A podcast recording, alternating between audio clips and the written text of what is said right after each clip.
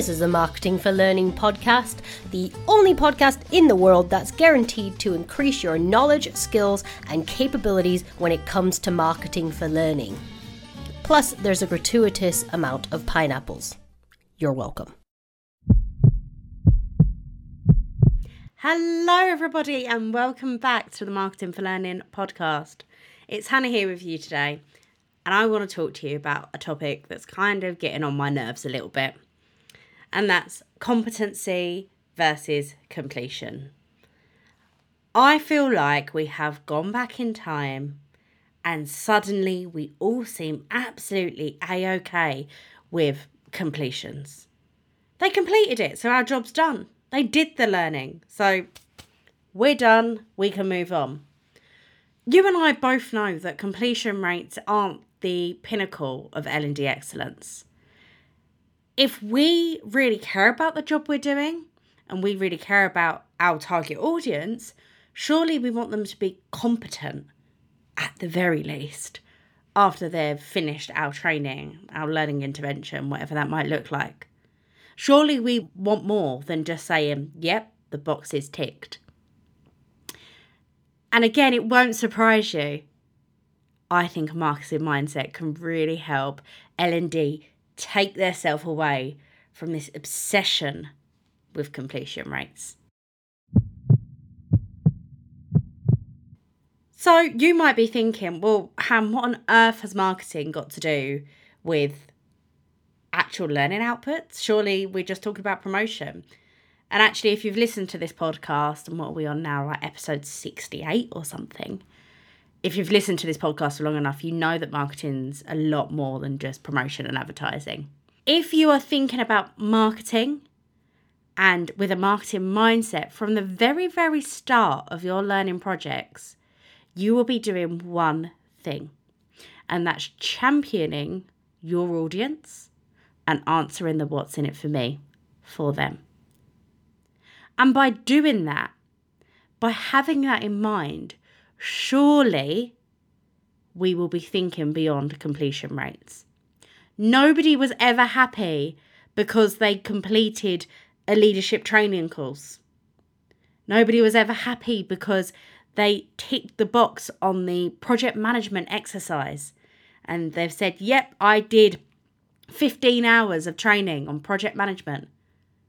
No, they're happy because they are a better leader. They find it easier to maybe have difficult conversations after completing your training. They know how to manage their teams better after completing training. Maybe they can manage their projects better. Maybe they are better at planning. Maybe better at scheduling their time after completing your training. The completing the training bit is not the end goal. The completing the training bit is the tool, the catalyst to getting them towards their end goal. And marketers think like that. Day in, day out, we're thinking about how our product or our services can help our target audience. Think about mass. I don't care if you sign up for the Marketing for Learning masterclass that that isn't my end goal. My end goal when people are signing up for our masterclass is that I'm helping you understand how you can use marketing in your organizations to increase learner engagement, get more people involved, help change the lives of the people that are taking your learning interventions. That's what I care about. I love my job and I love this industry because I genuinely see the impact that we have on people.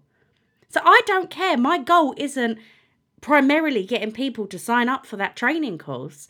The goal is beyond that. The goal is how we can help you help yourselves. Let's look at another example. Let's think about away from learning, let's think about Apple. You know, they're my favourite example to use.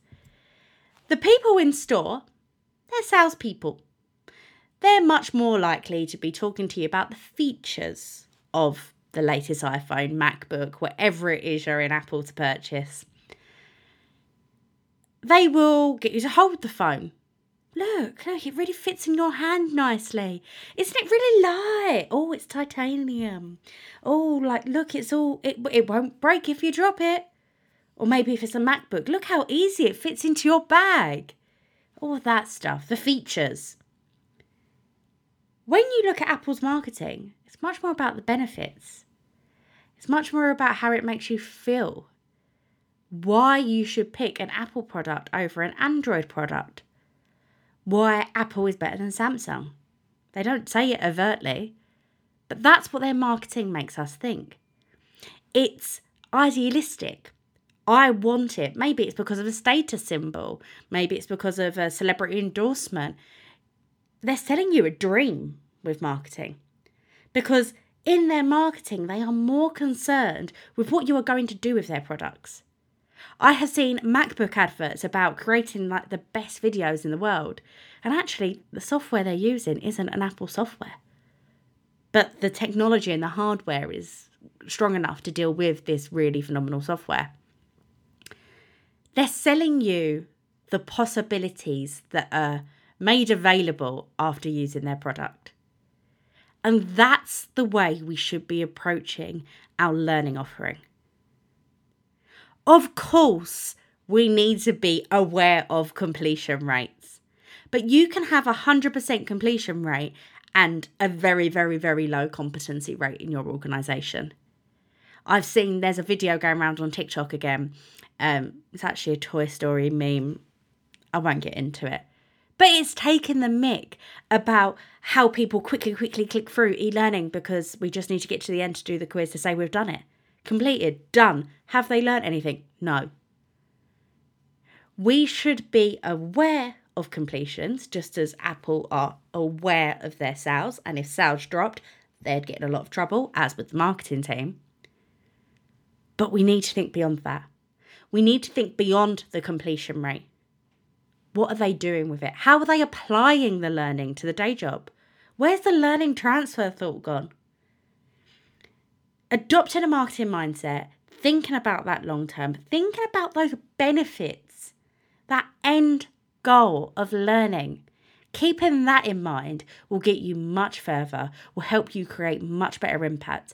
And I know everyone I've spoken to about completion rates recently, I know they don't really think that's the pinnacle of excellence. I know they don't think that's what they should be aiming for.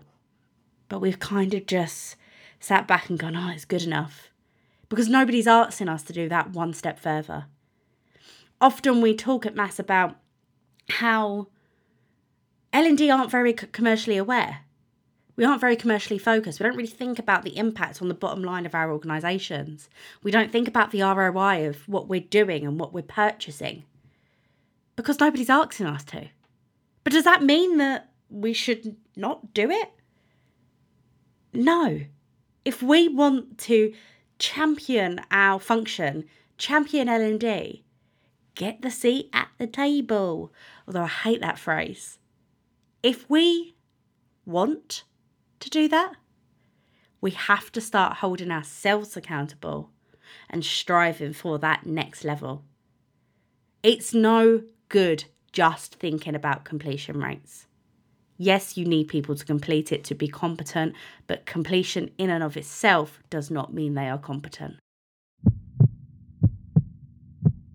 So, just a little, maybe ranty podcast there for you. I really think it's time that L&D hold themselves to higher standards. Let's adopt a marketing mindset. Or you know what, if you're not even sold on the whole marketing for learning thing yet and you don't want to believe it's a marketing mindset, just hold yourself to a higher standard. Think about that long-term benefit for your target audience. What would your employees, your colleagues, your learners, what are they getting out of getting involved in your learning programs? What is the long term goal? What is the business impact of that? I think it will force us to do better, to try harder. It will absolutely throw that old, this is how we've always done it mindset in the bin. And I think it will genuinely improve our industry so much.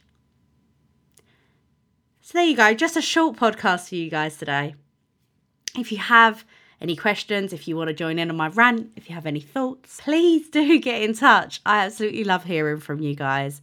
But if not, I'll see you on the next podcast, guys. Bye.